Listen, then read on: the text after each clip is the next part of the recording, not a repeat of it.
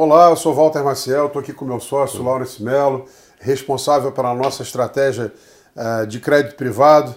Laurence, nosso primeiro podcast do ano, vamos falar aqui dos resultados dos nossos fundos aí em janeiro e fevereiro de 22. Bem-vindo, né? Muito obrigado, Walter. Vamos lá, vamos. Eu acho que antes começar. de tudo, né, Laurence, vale a pena aí é, você pensar um pouco os nossos parceiros e, e investidores. Você fez um trabalho aí em 21 fantástico, né? Não só de resultado, mas a gente tem hoje uma área de crédito muito maior, né? Com muito mais capacidade. Trouxemos várias pessoas. Como é que está o teu time? Pô, tá, não podia estar tá melhor, né, Walter? É um trabalho que a gente vem desenvolvendo. É, já tinha um planejamento já há muitos anos. Foi um pouco atrapalhado pela crise em 2020, que fez um atraso, mas 21 a gente conseguiu implementar. Então passa de uma equipe onde nós tínhamos quatro pessoas, somos em sete, mais a turma de equity, que é importante fazer. Então aumenta a nossa capacidade de análise, aumenta a nossa capacidade de trading é, fazendo um, um, um, misto de profissionais mais experientes, bem sêniores, com alguns júniores, inclusive vindo de agência de rating, onde aumenta a nossa tecnologia de, de olhar crédito. Então, assim, estou feliz, estamos crescendo, acho que vai vir mais gente no futuro breve, né? E a meta é essa, conseguir cada vez estar tá, tá mais parrudo para olhar o mercado que está cada vez com mais oportunidade. E, e, os resultados estão aparecendo, né? Nós tivemos um, um 21 muito bom e nesses dois primeiros meses do ano, o LUT, o Altro, debêntures incentivadas, todos entregando é, resultado bem acima do nosso target, né? Não só acima do benchmark, mas acima do que a gente imaginava entregar, né? É fruto um pouco do que a gente acabou de falar. É, na hora que você tem uma equipe mais parruda, você consegue olhar mais coisas, é, ver onde estão as oportunidades, sobra mais tempo para você fazer um trabalho mais analítico, de pensar que você acaba acertando o call é, de uma maneira mais correta, mais assertiva mesmo, né? É, e foi uma consequência disso. Uh, eu acho que 22 vai ser uma continuação disso inclusive com oportunidades que a gente está vendo aí no mercado, principalmente no mercado offshore, que a gente vai falar um pouquinho mais para frente. Então, a gente tem uh, um produto que lançamos no meio da crise, lá em maio de 20. De lá para cá, o fundo entregou CDI mais 10.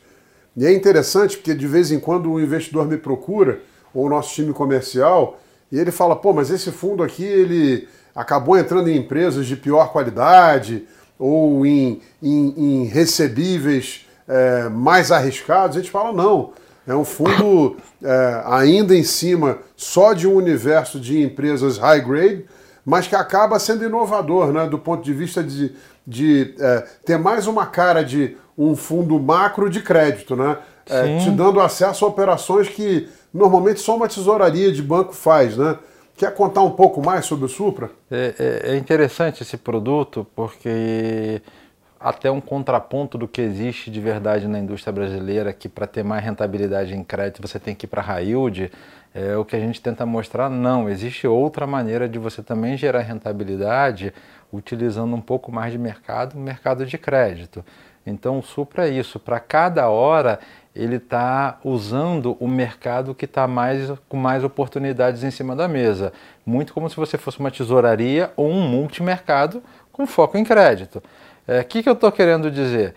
Você pega 2021, tanto Supra como todos os outros fundos da casa, se aproveitaram muito mais do mercado brasileiro. Você estava com o mercado offshore mais equilibrado, mais justo, enquanto no mercado brasileiro, uma coisa que a gente já discutiu aqui, né, que foi o quê? A, a subida dos juros, a reprecificação do juro real brasileiro, com isso trazendo oportunidade para renda fixa. Então a gente vê isso como um canal de, de crescimento da indústria que ela vai ficar vigorosa quando o spread de crédito estava alto. Então todos os fundos LUT, Altra, debêntures incentivados se aproveitaram disso e a gente faz isso no Supra, se aproveitando inclusive da alavancagem que o fundo pode tomar e outros fundos não podem. Então você consegue trazer isso de uma maneira muito mais contundente, é, enquanto o mercado offshore estava tendo um pouquinho mais equilibrado.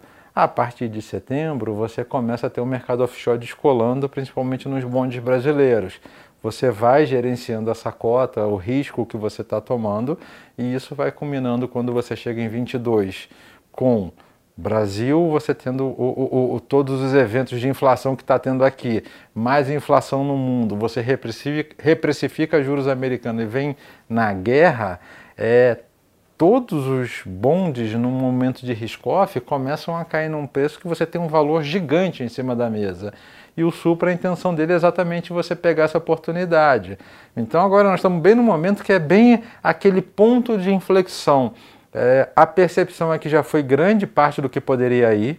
É, é claro que num cenário de guerra, é, cada hora aparece uma novidade, então você tenta é, sedimentar esse fundo do poço, entender que veio a partir do momento que você tem as notícias boas, é, o mercado automaticamente começa a voltar. É, diferente do que aconteceu em 2020, a nossa leitura é que vai ser uma volta um pouco mais lenta. É, porque você não vai ter um Banco Central dando estímulo e falando, pode vir, turma, que eu estou tô, tô segurando a barra de vocês. Você tem mais incerteza em cima da frente com um mercado financeiro que se mudou. É um mercado financeiro que você tem várias novidades em cima da mesa e com mais incerteza. Então isso dá tempo, é, se você olha para uma ótica de digerir melhor, dá tempo de você entrar, se posicionar, é, é, principalmente num fundo que é o Supra, que a gente não consumiu orçamento de risco, né? É um fundo que conseguiu gerenciar muito bem a cota, está com um resultado adequado e com muito orçamento de risco para entrar nessa fase que pode vir pela frente. Então é essa nossa cabeça para o Supra e onde a gente acha que tem a atacar muito, porque o, o, os preços que estão lá fora realmente estão totalmente descompatibilizados com os preços brasileiros. A gente está com muita oportunidade e eu acho que tem uma avenida para a gente surfar 2022. A gente sabe que custou um pouco ao fundo nos primeiros uh, dois meses do ano em rentabilidade, quer dizer, o fundo foi bem, mas não foi tão bem quanto o Lute, Altro, é, exatamente por essas características, mas o que você está dizendo é o seguinte, que isso é uma oportunidade grande olhando para frente, né? É Sempre tem duas maneiras de olhar. É, é claro que se a gente tivesse acertado 100% da nossa tese, é, seria o melhor dos mundos. O engraçado é que a gente balizou o fundo para estar aplicado nos bonds e fazer os hedges no derivativos. Não só no mercado brasileiro como no mundo, houve um descolamento do que a gente chama de cash bonds contra os respectivos derivativos. Então até a gente acertou um pouco a, a tese, mas não levou da maneira que queria levar. Causou um, um, um descolamento? Sim, mas eu acho que como é um fundo para médio e longo prazo, esse fundo está é, tá dentro do, do, do, orçamento e do escopo você fazer isso. É, já entrando num patamar de preço que você consegue ter uma segurança que quando você olha, ó, é, passei, passei bem é, e estou forte preparado para ir para frente.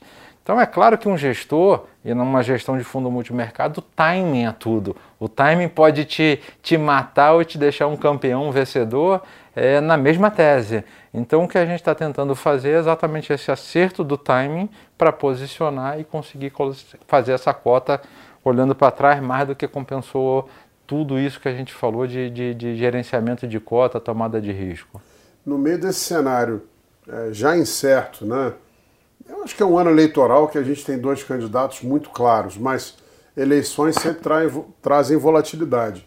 Pressão inflacionária, é, economia aqui, até em função do nosso Banco Central é, ter agido com bastante agressividade, mais rápido do que o resto do mundo, a gente tende a ter uma desaceleração da atividade econômica, mas aí o Putin resolveu invadir a Ucrânia, né?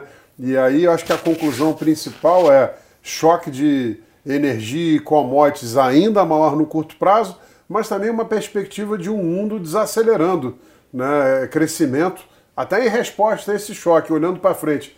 Que oportunidade você está enxergando? Que desafios? Como que você está eh, é, olhando aí? O que, que a gente pode capturar olhando para frente? É...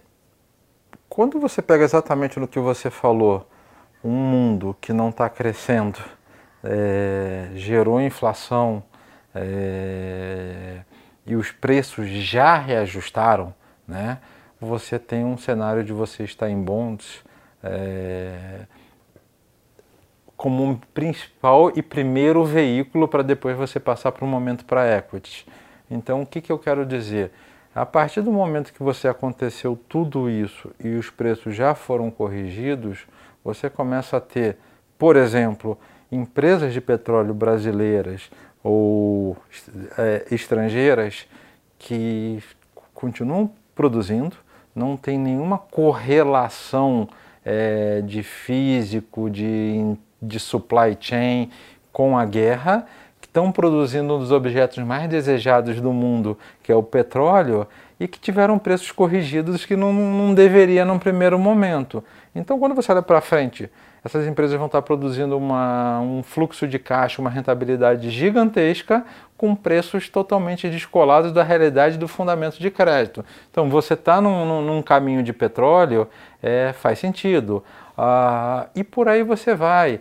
É, aquelas empresas de de comida, principalmente as beef companies, que são carne, que não depende tanto da cadeia do grão e do fertilizante brasileiras, é, e que vão estar tá vendendo proteína para o resto do mundo, você tem um fundamento de crédito também indo muito, muito bem favorável com, com, com um preço que não condiz com a realidade do balanço dela. Então esse caminho é um, é um belo caminho para a gente ir.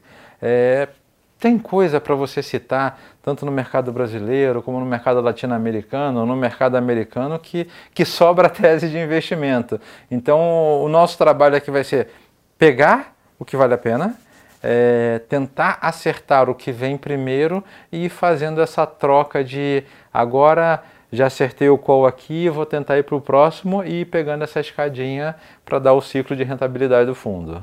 E ainda mais no mundo, né? Deixando aqui uma última mensagem num mundo com tanto risco, tanta volatilidade, a gente tem um juro real aqui no Brasil extremamente elevado e a perspectiva é de que ainda, o Banco Central ainda vai fazer mais é, algumas elevações de juros.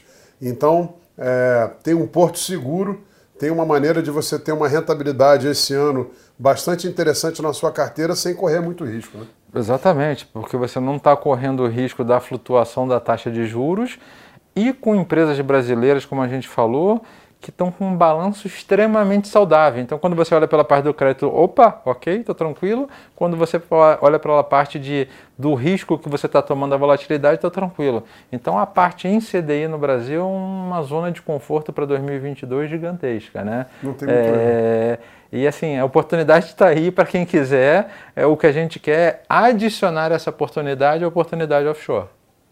Maravilha, pessoal. Acho que foi uma bela discussão. É, de novo, a gente ressalta aqui o Supra, que a gente acha que é um veículo diferente, né, único na indústria, e que a gente tem uma expectativa de retorno é, super interessante é, olhando para frente. É, procure nossa área comercial, nós estamos à disposição de vocês para dar mais informações sobre esse fundo. Laurence, obrigado. Mês que vem a gente volta aí para atualizar os nossos parceiros e investidores. Né? Eu que agradeço, pessoal. Até mês que vem. Um abraço. Um abraço. Tchau, tchau.